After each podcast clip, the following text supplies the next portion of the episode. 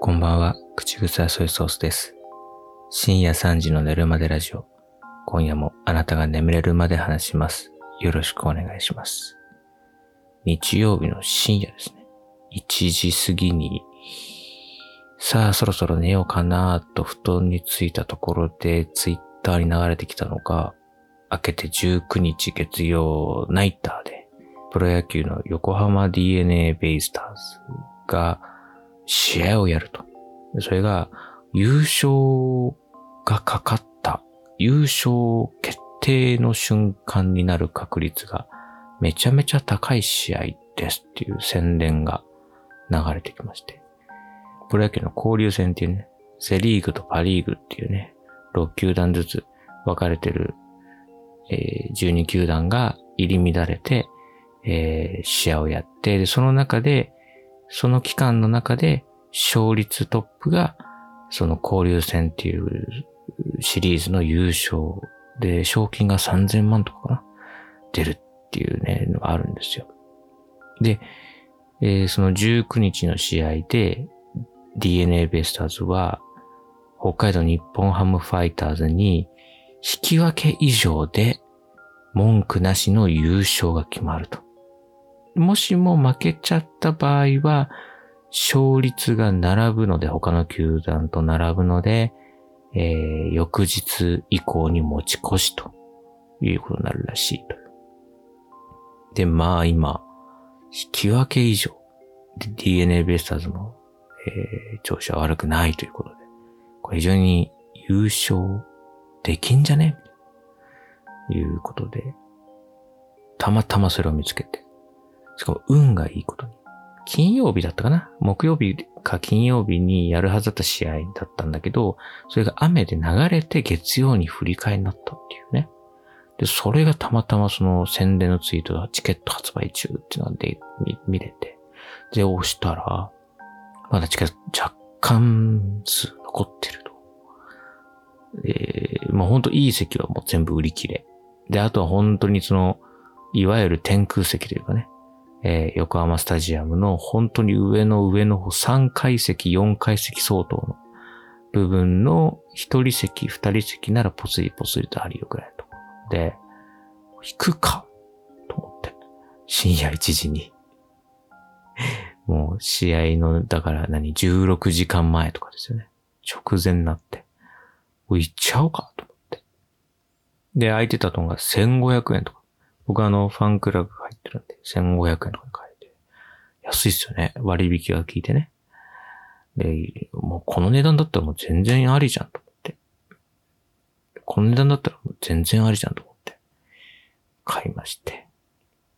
で、ユニフォームをね、持って、えー当日ね、仕事終わって、速攻で、えー関内駅まで向かって、で、駅前でユニフォームに着替えて、入場して、で試合の方はですね、えー延長10回、えーファイターズに勝ち越しのソロホームランが飛び出しまして、ベスターズ4対3で敗れると。ですからまあその、えー優勝決定ならず、はい。しかもその、そこの球場周辺の協定で、えー夜10時以降は鳴り物禁止というものがあるので、延長10回突入してて、えーとっくに時計は10時をの針をね、えー過ぎていましたので、まあ、勝ってたにしろ、まあ優勝セレモニーは盛大なものはできないし、えー応援歌も歌えないし、えー、鳴り物ね、ラッパーもならないし、で、いう静かな状態で、えーまあ、ただただ、粛々と負ける瞬間を、えー満員入りの3万人以上のお客さんが見守って解散という。そんな夜の10時半でしたね。うん。真っ暗。で、帰る頃にはね、ポツポツと雨が降ってきてね。うん。非常に最高な月曜日。ですので、これからですね、えー試合の内容うんぬんかんぬんではなくてですね、えー横浜スタジアムで遭遇した素晴らしい男子トイレの話をしたいと思います。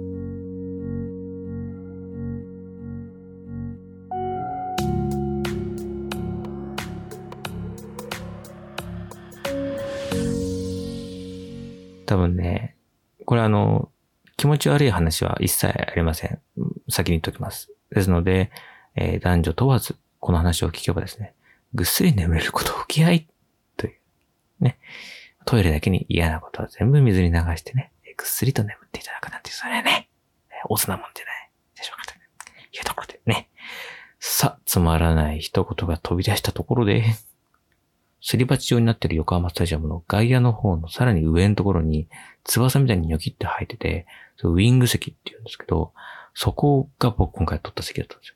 でも3階、4階ぐらいのところ、4階席ぐらいなのかな？なってて。で、その3階ぐらいまで上が、階段で上がっていくんですけど、その3階、4階のところに、綺麗なトイレができてるんですよ。ずっと6時半ぐらいから3時間半ぐらいずっと座りっぱなしで夜10時ぐらいになっちゃっ、で、8階の裏が終了して、3対3だったかな？だったんで、9回の表、ファイターズの攻撃になった瞬間にトイレに行って、で、すぐに帰ってきて、で、えー、最後の9回裏横浜の攻撃をしっかり生で、この目で見届けて、で、そこで優勝決定なり、えー、あるいは延長突入なり、えー、でいいだろうということに僕ながら判断したんで、8回の裏が終了した瞬間に僕が飛び出して、ダーッと言って、9回の表に切り替わるっていう、この、えー、ね、攻守が入れ替わるこの時間もかかるし、あとは9回の表だから、ファイターズの攻撃だから、まあ最悪見れなくてもいいから飛び出したんだけど、初めての席だったから、トイレがどうにあるか把握してなかったんですよ。あれ？もうなんか、あれだよね。ダーッと階段を降りててさ、左右を見渡してこう、焦る感じは本当もう、刑事ドラマみたいだったね。うん、あの、逃げる犯人を追うデカみたいな。ちょっと古いかもしれないですけど、踊る大捜査線の青島刑事みたいな感じだったよね。うん。やっぱり辺りを見渡してね、どこだどこだってこう見渡していくと、えー、煙突の先から赤い一筋の煙が黙々とみたいな、そういう 黒沢明のオマージュみたいなね、そういうことね。そんな遠くの方にトイレあっても困るんだけどね、行けないからね。意外とそんな遠くなくてですね。であれで、キャラキャラキャラキャラって見渡したら、あって。で、ダーッと走ってったら、同じこと考えてる男性のお客さんがいっぱいいて、それダーッと列を、こう、なんていうの、その下、上からさ、上から下に下ってきた階段の列がそのまんま、えー、トイレに流れ込んでるって。そこですごいのがさ、みんなさ、その優勝の瞬間がもう少しでって思ってるからなのか、すごい静かなのね。うん。嵐の前の静けさじゃないけど、すごいね、静か。なんか騒いだりとか、いや、あれ、あれだったよな、あの時の攻撃のあれだったよな、とかっていう話じゃなくて、みんな黙って、で、そこの列に混乱もなく、二列でダーッと静かにスーって滑り込んでいくんですよ。トイレの中に。で、そのいろんな座席の出口からこう合流するから列がね、そのどうしても横入りじゃないけど、厳密にさ、列の終わりっていうのはもうないわけよ。いろんなとこから来るからね。だから、どうしても合流するしかない。高速の合流みたいに。タイミングを見計らって、ちょっとごめんなさいってやるしかないんだけど、そこでもその摩擦はなくて。というよりも、入って分かったんだけど、中がめちゃめちゃ広いのね。めちゃめちゃ広くて、めちゃめちゃそのトイレの数があるのよ。うん。だから、その、順番をこうどうこうしてんじゃなくて、もうとにかくどんどん次から次へと入ってってよう済まして出ていこうっていう方が先決っていうのがよくわかったんですよ。だからみんなそこで譲り合いみたいな感じで、みんなでダーッと一斉に入ってって。したらさ、その空間の幅は、ちょっとしたマンションぐらいの幅あったと思うよ。広めの玄関と、玄関入って隣がすぐ一部屋あってぐらいの広めの幅があって、奥行きがめちゃめちゃ10メーターくらいあったかな。すっげえ広くて。で、男性用の便器がずらっと並んでて、で、その、両サイドの壁際に男性用の便器が並んでて、その部屋の中央には、あの、手洗い場お手洗い場があって、それがさ、何？四角いキューブ状の洗面台で、あっちとこっちで対面で二つ蛇口がついてるんですよ。で、それが1個、2個、3個、4個って縦に一列にダーっていっぱい並んでて。でもその手洗いするところもいっぱいあるんですよ。で、その鏡がない。なんかで見たんだけど、あの、これ女性用の話だったかもしれないですけど、滞在時間を減らすには鏡をなくすのが一番いいっていう話があって、鏡があると別に化粧直しをするつもりなかったとしてもつい見ちゃって、ちょっと髪型直そうとか、ちょっとメイク直そうってなっちゃって、滞在時間が伸びて混雑になっちゃう。だから、それを解消するには鏡をなくした方がいいっていう話をね、何年か前にどっかで見た気がするんですよ。多分それをやってるんですよ。鏡はない。ついたてがない。何にもない。要はね、アイランドキッチンみたいな。アイランドキッチン。真っ白い、フラットな設計がね、アイランドキッチンだね。うん、だから、もう料理を提供しやすいしやすい。作ったらすぐさ、ね。で、アイランドキッチンについててもない、ね。遮るも何もないから、リビングと直結してるから、家族の様子がよく見える。だから、ね、キッチンに立つお父さんお母さん子供の様子かな？ちょっと気になる。だけどそれを、ちょっと横目にチラチラと様子をちゃんと伺いながら料理を作って、えー、お母さんまだなんていう声を聞きながら、ちょっと待って、なんて言って、えー、そういう子供が駆け寄ってきたりなんかしてね。ちょっとそこの切ってあったね、ローストビーフをちょっと子供がつまみ食いしちゃって、こらみたいなね。ことになりつつも、じゃあほら、お手伝いよ、早く持ってきなさいって言って、そら、できるのは、そのアイアンドキッチンだアイアンドキッチンでフロット、フラットでついたてがないから、リビングと直結しているから、子供がパーって寄ってきてスッと提供できるみたいなことをね。ただここトイレだけどね。ただあの、ここはトイレだから、あの、ローストビーフとかやっちゃダメなんだよね。トイレなんで。うん。あとお母さん、ごめん。ここちょっと男子トイレなんだよね。男子トイレだから、ちょっと、ここでちょっと料理はちょっと厳しいかな。うん。ちょっと他のところでやってほしいんだけど、うん。残念ながら、その、あのキッチンで、ローストビーフを切ったりするのは勘弁って感じなんだけど、もしも料理をするなら、そんな光景がもう繰り広げられるぐらいの美しいトイレだった。で、そこをさ、みんなさ、野郎どもスーッと入って静か、本当に静かに誰一人喋ってないのよ、マジで。一瞬で、男性用のトイレの便器が埋まるぐらいの人数が、ひっきりなしに入っては出て、入っては出てなのに、誰も喋ってないのよ。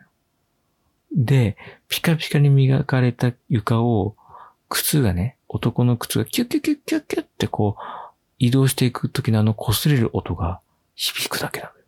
キュッキュッキュッキュッキュッキュッ、トトトトで、出てって。みんなまた、さーっと座席に戻っていく。で、僕もそれにもザーッ戻ってって、9回表になってて、確か先頭バッターがアウトで仕留められて2番手で1番の清宮選手だったかなが、ちょうど打席に入ったぐらいだったんですけど、もうその頃にはみんなみんなも、そういうトイレに立った人たちも戻ってて。なんか、あそこの連携プレイね。ああ、だからみんなで早くこのトイレを済まそう。して、優勝の瞬間をみんなで見届けようっていうね、あのなんか一体感みたいなのが、本当にそのトイレの一瞬の出来事の間に感じられて、すごいいいなと思ったんですよね。ただあの、負けたけどね。負けちゃったんだよね、その後ね。うん。急いで戻ったんだけどね。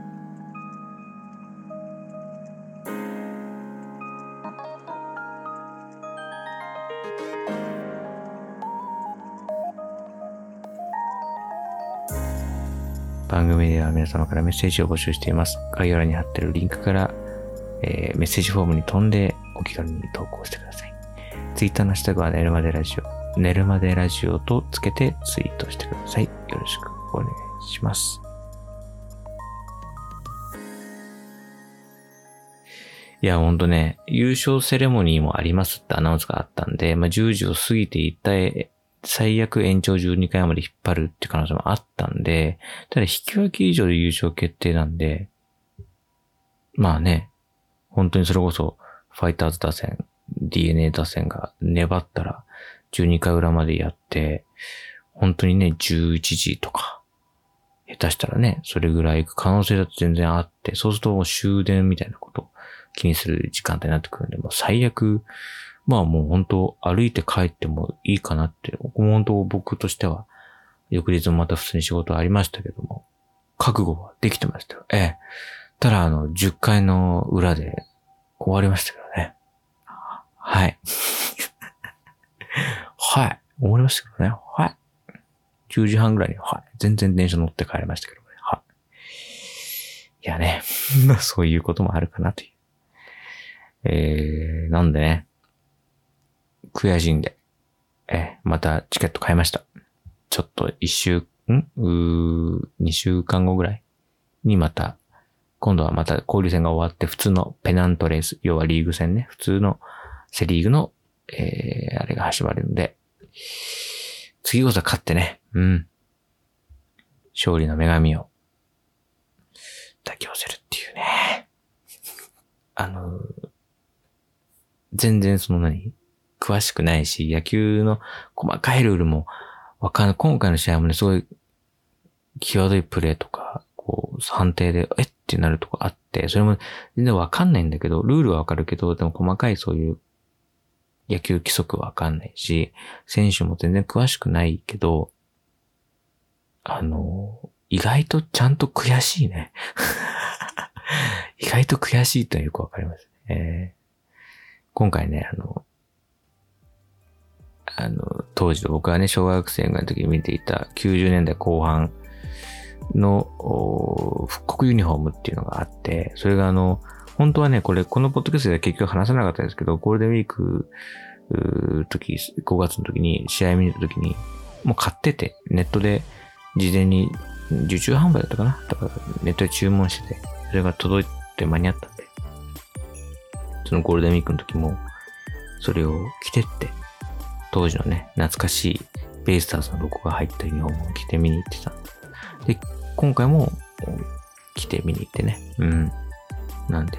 でそのユニフォームは全然お気に入りの選手とかが、まあ、全然見つかってないんで、何にも名前も入れないで、無地の背中は真っ白のやつだったんですけど、今回の試合はね、あの、森下投手っていう人と、あとはエスコバー投手ね。